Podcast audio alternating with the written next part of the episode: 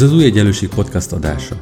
Ha még nem találkoztál velünk, az Új Egyenlőség igényes tartalmú, ugyanakkor populáris társadalomelméleti magazin, amely a gazdasági demokrácia alapértékeit, egyenlőség, szabadság, igazságosság és szolidaritást képviseli. Podcastünkben egy-egy érdekes témát dolgozunk fel szerkesztőtársaim, vagy az új egyenlőség szerzői, illetve a téma kapcsán releváns szakértők segítségével. Beszélgetünk, vitatkozunk, talán úgy, ahogy te is tennéd, ha itt lennél velünk.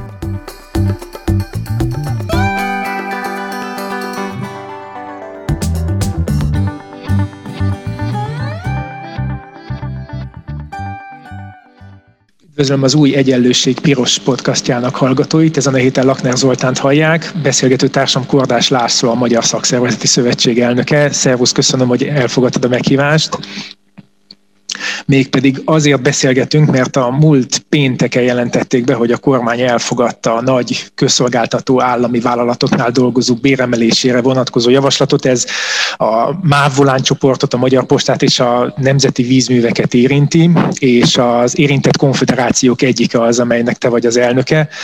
Július 1-től átlagosan 5%-os, 2023 végéig összesen átlagosan 15%-os béremelésről lehetett olvasni. Majd pontosított, hogyha szükségét érzed, de először azt hadd kérdezzem meg, hogy talán még áprilisban arról lehetett olvasni, hogy ezek a tárgyalások nem, hogy nem igen haladnak, hanem mintha nem is nagyon akartak volna megkezdődni, és június végén pedig megszületett ez a részleges megállapodás.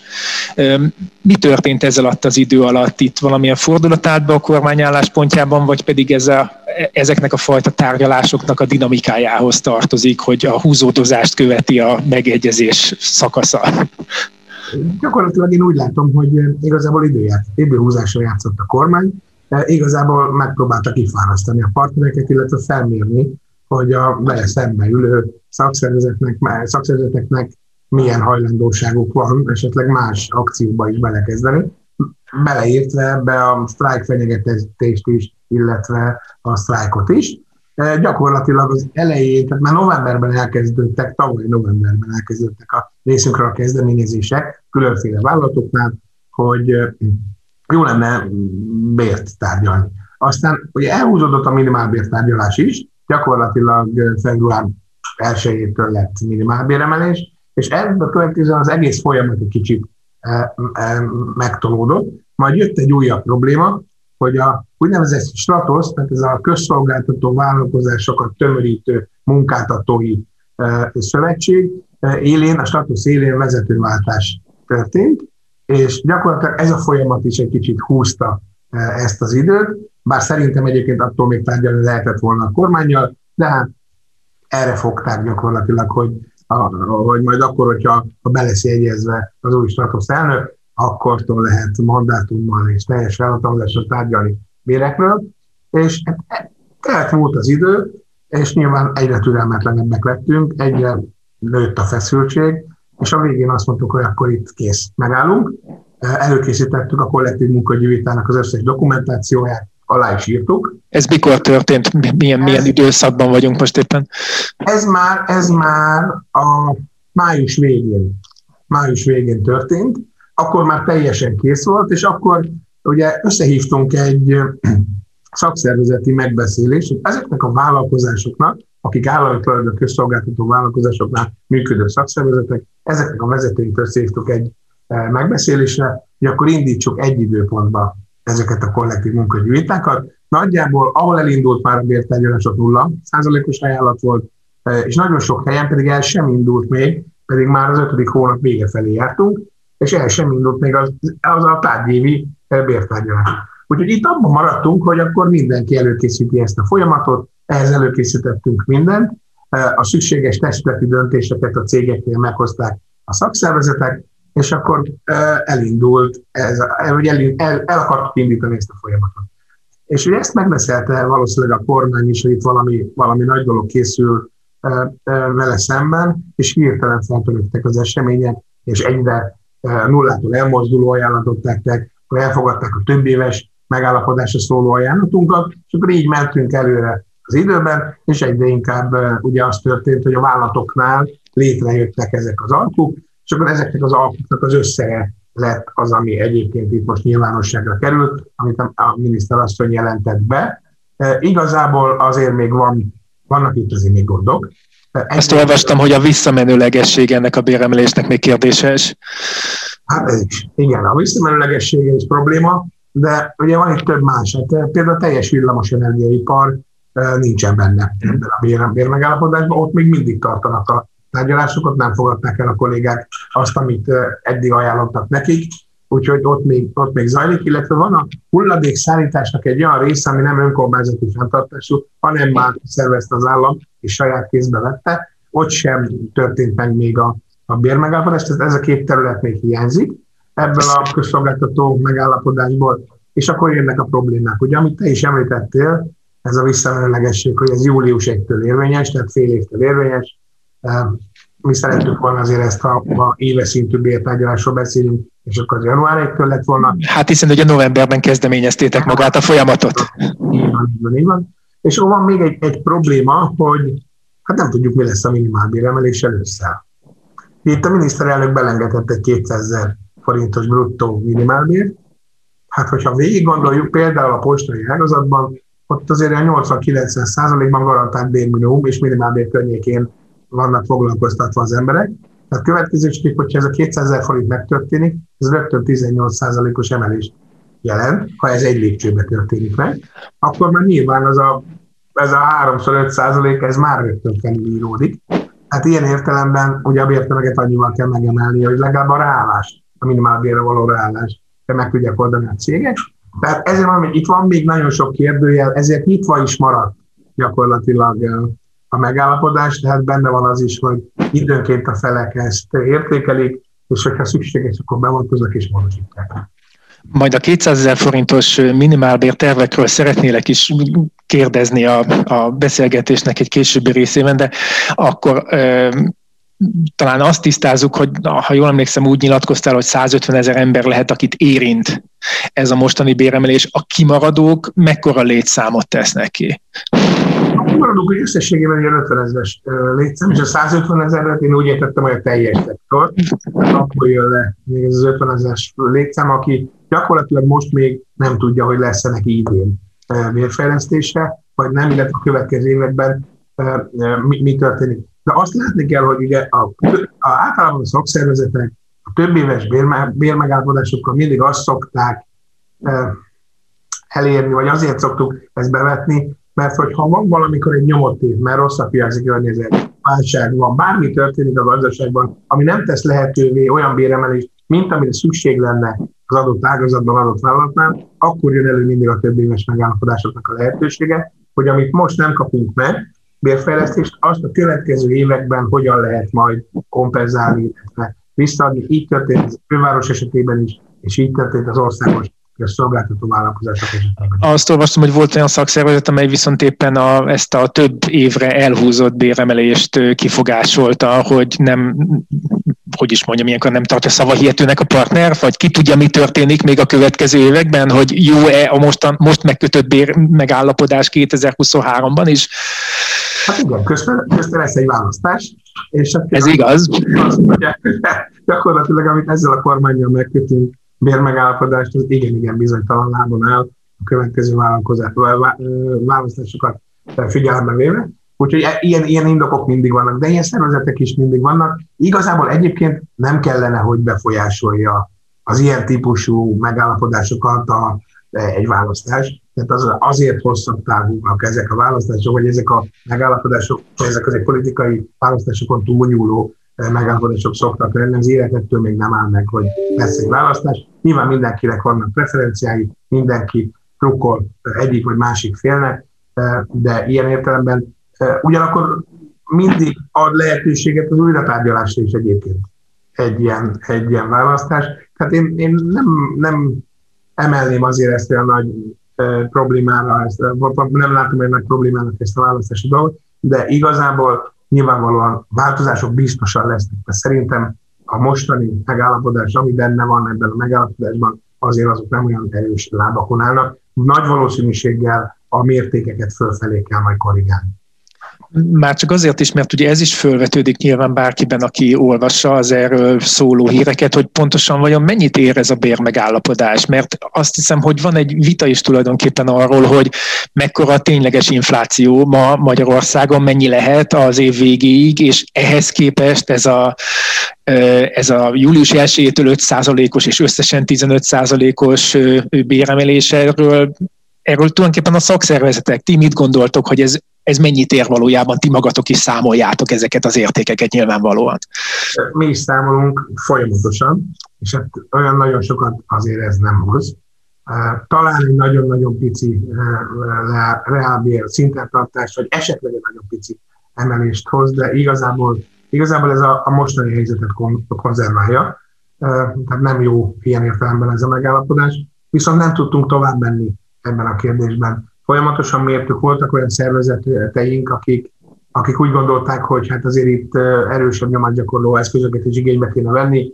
Ilyenkor mindig az történik, hogy felmérjük a tagság igényét, hogy meddig tudnak, meddig akarnak, meddig hajlandóak elmenni egy-egy ilyen akció nyomán. És azt kell mondjam, hogy ebben a szektorban most olyan nagyon nagy igény nem volt arra, hogy bármilyen eszközt igénybe vegyünk, hogy nem jöttek volna velünk Mármint most az állami szektort érted ez alatt?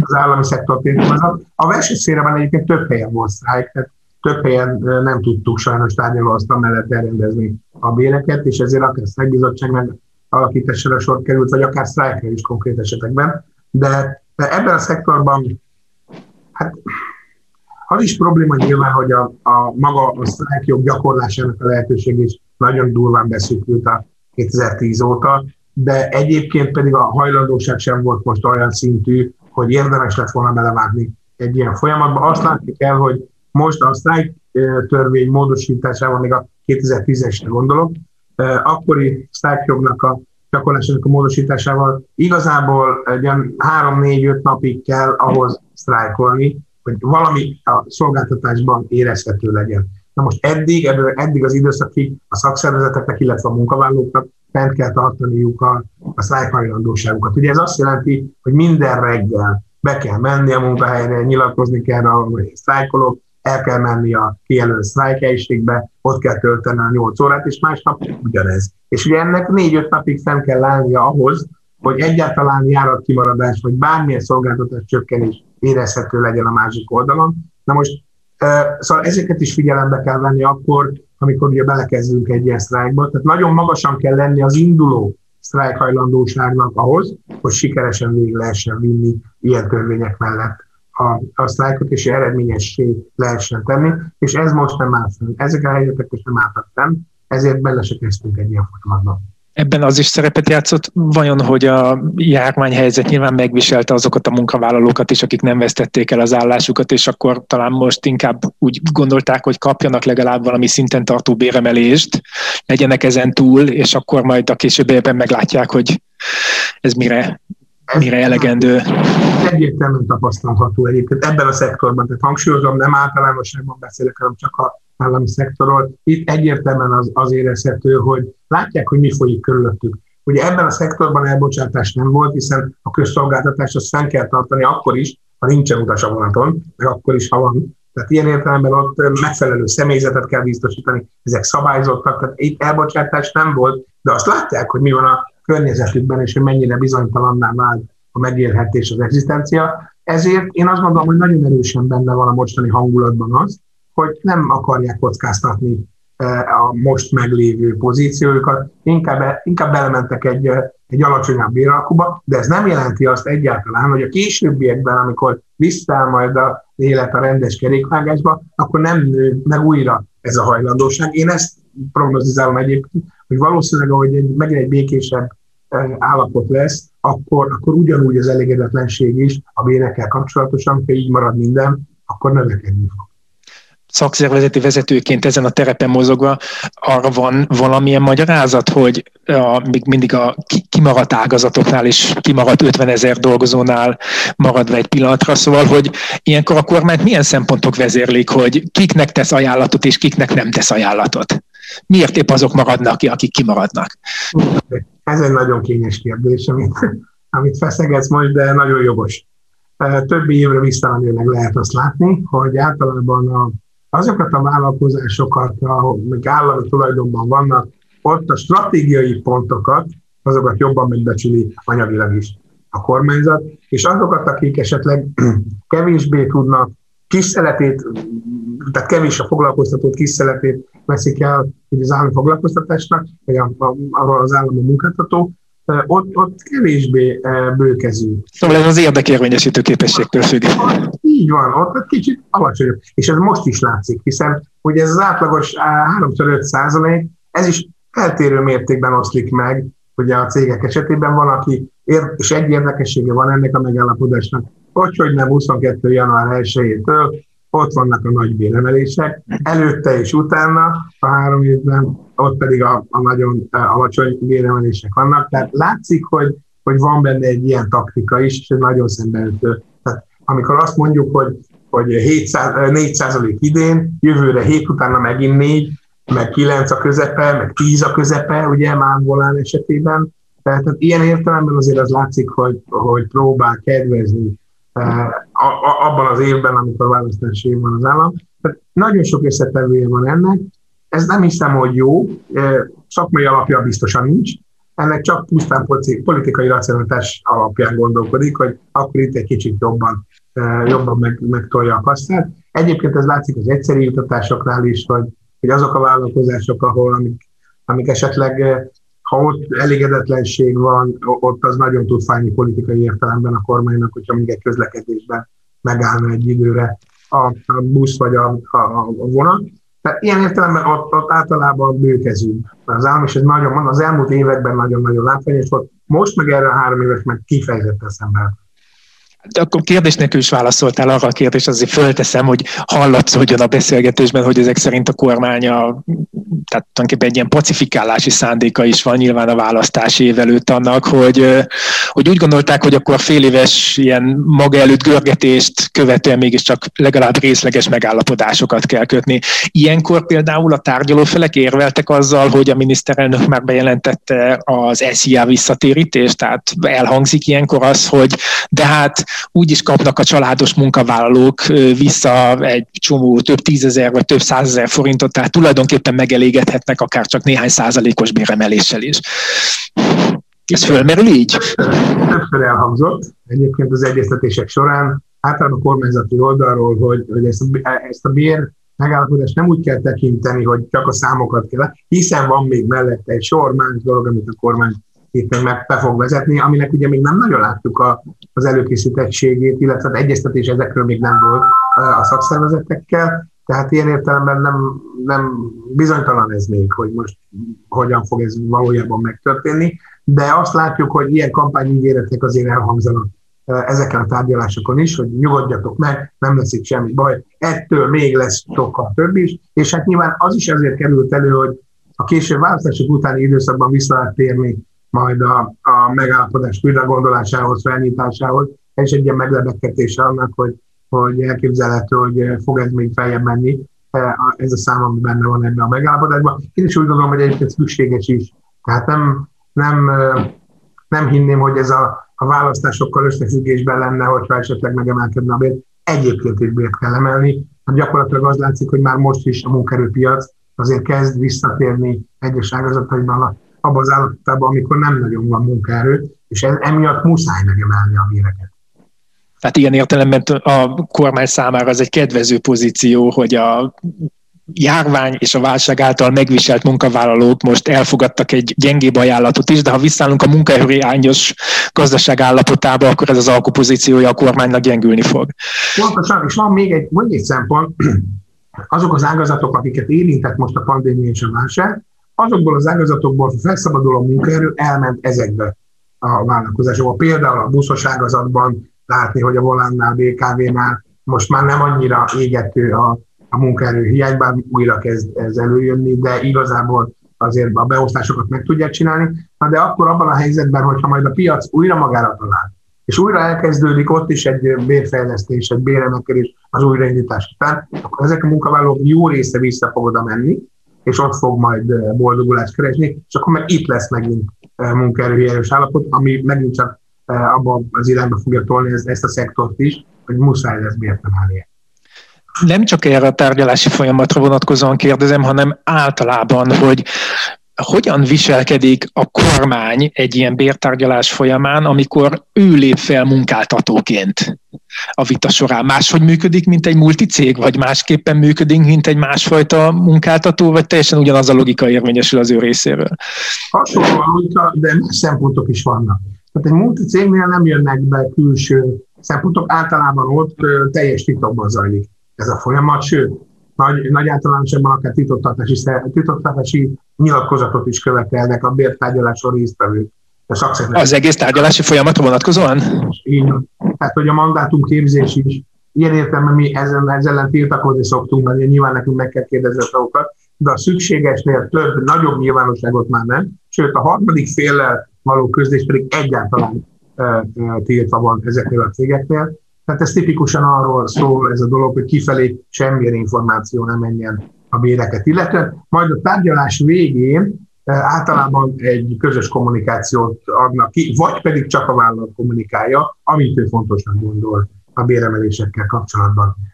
A, az állami bértárgyalásokon ott már vannak más szempontok is, tehát ott már vannak eh, úgymond populárisabb szempontok, hogy kifejezetten azért eh, hozza nyilvánosságra az éppen aktuális álláspontot, hogy, hogy ezzel befolyásolja a közvéleményt, és a közvélemény befolyásolásán keresztül akár a feleket is tudja irányban tartani, befolyásolni.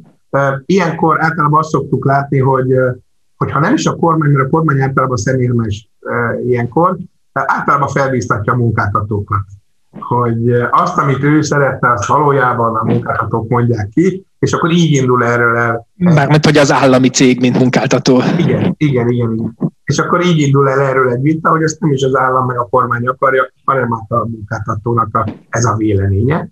És akkor a diskurzus az már egészen más mederben van, nem kormány kontra szakszervezetek, hanem kormány kontra munkáltatók.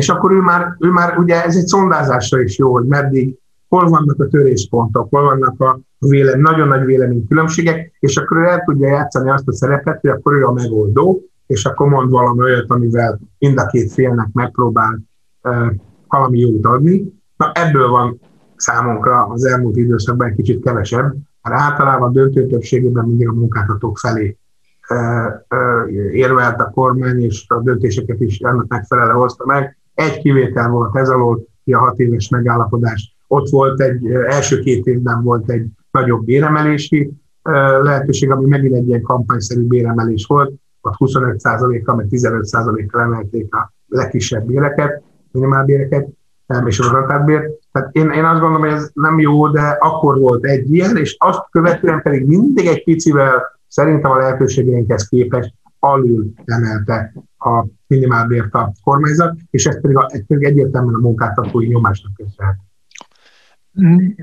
részben álnaív lesz a kérdés, amit fölteszek, hogy ezt vállalom, tehát hogy mennyire lehet átlátni azt, hogy egy ilyen tárgyalási folyamatban egészen pontosan hogyan mozog a kormány, illetve hogy lehet-e egy olyan szituációban interveniálni a valódi döntéshozók felé, amikor egyébként hát tudatosan szétszették az érdekegyeztetési struktúrát. Tehát, hogy van-e olyan pont, amikor föl lehet hívni a minisztert, hogy hát most informálisan közlöm, hogy idáig el tudunk menni, de odáig meg már nem, szóval, hogy, hogy ilyesfajta beavatkozási pontokat lehet-e érzékelni, vagy pedig, hát hogy mondjam, el kell táncolni ezeket a menüetteket.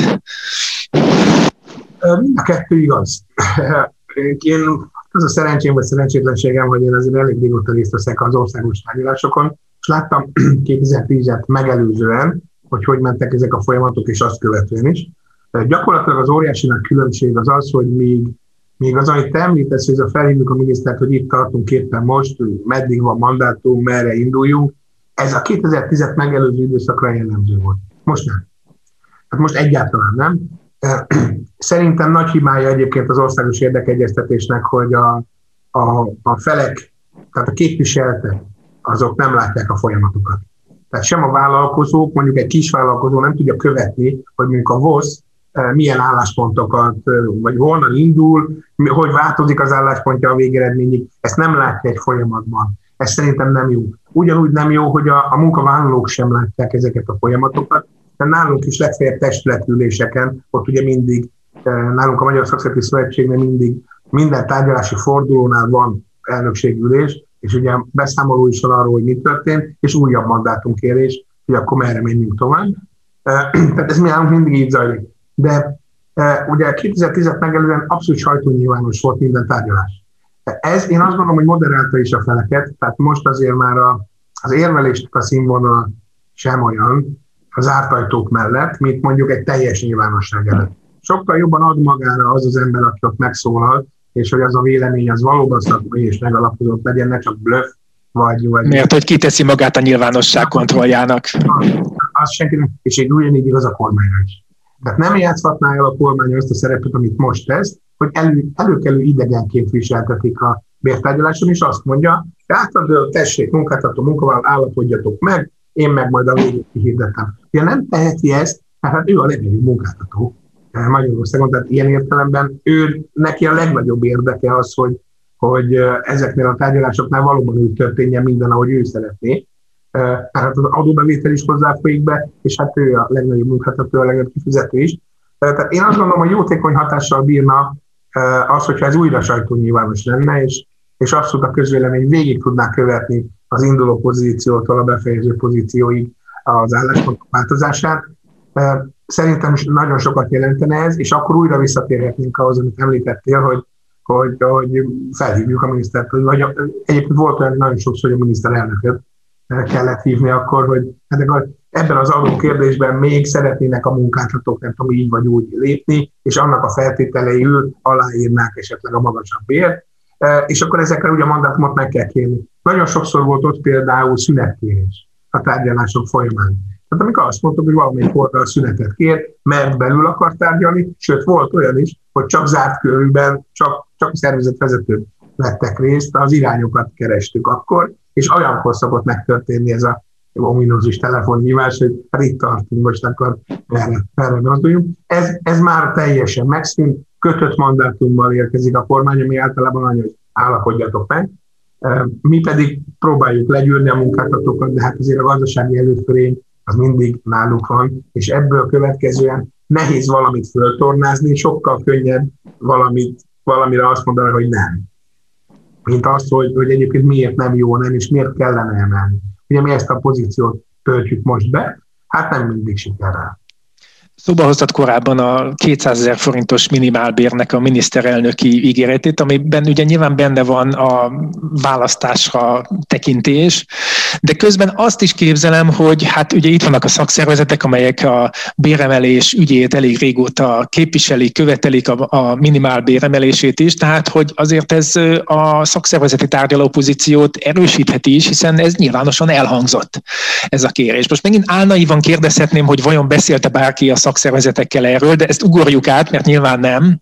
De hogy egy ilyen szituációban hogyan lehet egyáltalán tájékozódni, hogy, hogy most akkor mit akar a kormány, illetve hogy mi az a következő forduló az a következő tárgyalás, ahol ez téma lehet, és ahol mondjuk az asztalra azt ki lehet tenni, hogy hát elhangzott egy, egy ígéret, ne két lépésben, ne háromban, hanem mondjuk egyben próbálja a kormány megvalósítani, illetve hogy ezzel a 200 ezer forinttal kapcsolatban mi a például az általad vezetett szakszervezeti szövetségnek a viszonya. Igen, az a helyzet, hogy nem csak a szakszervezetekkel nem tárgyaltak erről ezt megelőzően, hanem a minisztériumban se tudnak róla. Nem, fogalmuk nincs, hogy, hogy most ez jött ez a bejelentés. Ez most a pénzügyminisztérium, mert... Nem, hát a, pénz, a, az ITM-ben ugye. Nem magától értetődő, hogy mi mihez tartozik manapság. Nekem is egy kicsit gondoltam, hogy hova is tartozik éppen most az érdekegyeztetés, de ott is meglepődve tapasztaltak, hogy nem tudnak részleteket, csak ezt a mondatot tudják, ami a sajtóban elhangzott, arról tudnak beszélni.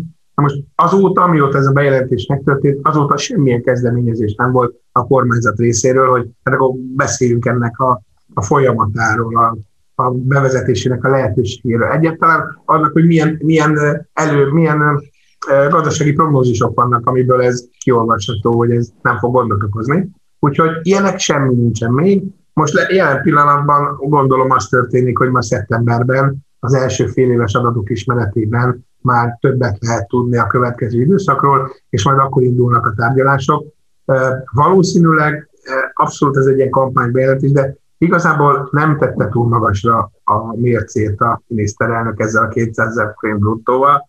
Tehát én azt gondolom, hogy még bőven van ebben még, még, még bőven lehetőség, vagy kellene még lennie. Különösen, hogy az, arról van szó, hogy két vagy három lépcsőben. A háromba, akkor már abszolút nem, de még a kettőnél sem. Jó, ennek már most ennyinek kéne lennie, a mi álláspontunk szerint. És itt Mert hogy ezzel, még, ezzel is még az európai mezőnynek a végén lennénk erősen. Pontosan, pontosan így van. Tehát ezért van, hogy azzal, hogy 200 ezer persze jó hangzik az, főleg egy ilyen előzmények után, de egyébként egyáltalán nem, a pozíciónk nem lesz túl sokkal, túl jobb. Hogyha két lépcsőben valósítjuk meg, akkor egyáltalán nem, mert mire eljutunk a második lépcsőbe a 200 ezer forintig, addig azokban az országokban, akikkel kvázi versengünk ezen a területen, azoknál is lesz emelés. Tehát ilyen értelemben legfeljebb egy kicsit záródik az olló, de, de nem fogjuk utolérni őket. Úgyhogy én azt gondolom, hogy bátrabb is lehetne ebben a, ebben a területen, a, vagy ezen a területen a miniszterelnök, vagy van még egy lehetőség, amivel mondjuk, hogyha ha, ha nagyon tudnánk alakítani, ez pedig a, a adónak, adóval történő változtatás. Gyakorlatilag az alacsony jövedelmi, különösen a minimális... Hogy a nulla kulcs jön vissza? Igen, ott, ott az adóterhelés az lényegesen nagyobb, mint a, mint a magasabb jövedelműeknél. Tehát én azt gondolom, hogy ez egy valós törekvés, hogy ezen, ebben a jövedelmi körben csökkentsük azt az adót, ami, amit nekik személyi jövedelemadóként be kell fizetni. Ez egy abszolút kézzelfekvés, abszolút azonnali lehetőség lenne, hogy a pozíciók elmúljanak, hogy ez a nettót, nettót növelni, nem okozna többletköltséget a munkáltatói oldalon, tehát ennek a kettőnek szerintem párhuzamosan kéne mennie. Tehát hogy egy bruttó emelkedés is, és egy munkavállalóknál történő nettó növelés. Tehát ennek a kettőnek együtt kellene mozognia, és úgy valóban vásárlóértéken akkor már egy, egy, egy nagyobb felzárkózást lehetne csinálni azokhoz az országokhoz, akiket elsősorban utol kell érni, és csak itt a visegrádi országokra gondolok elsősorban.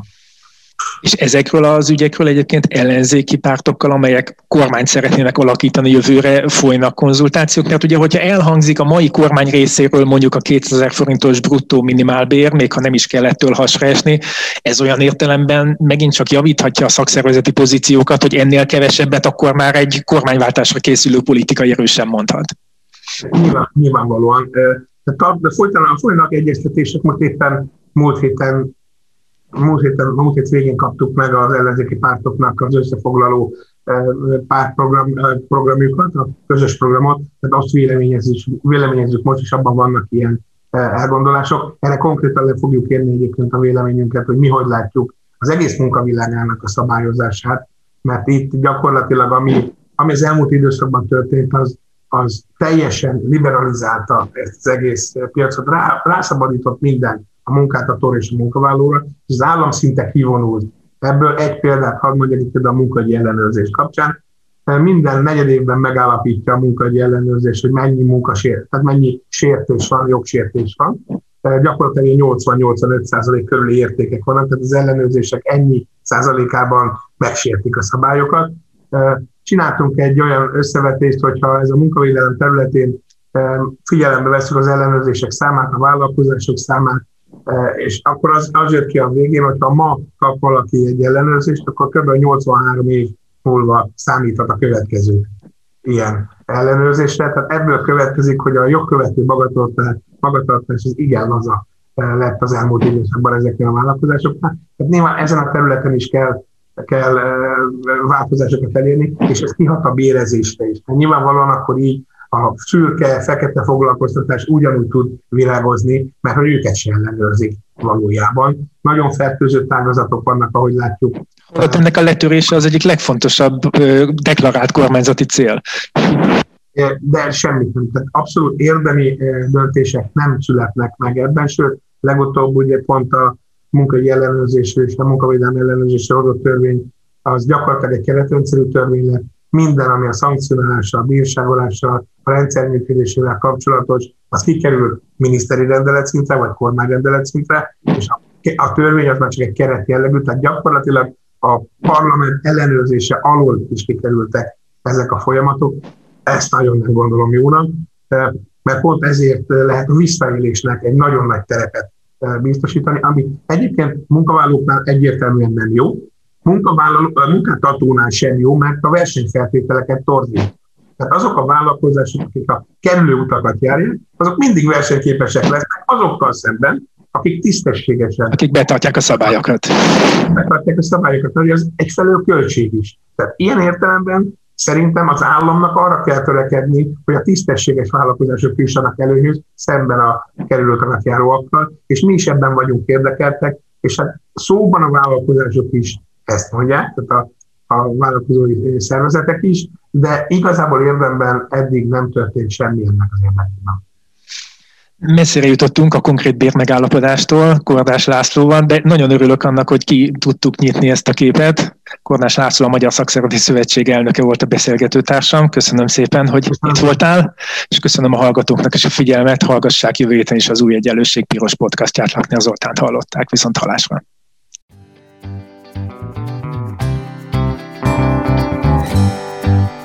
Köszönjük, hogy velünk voltál!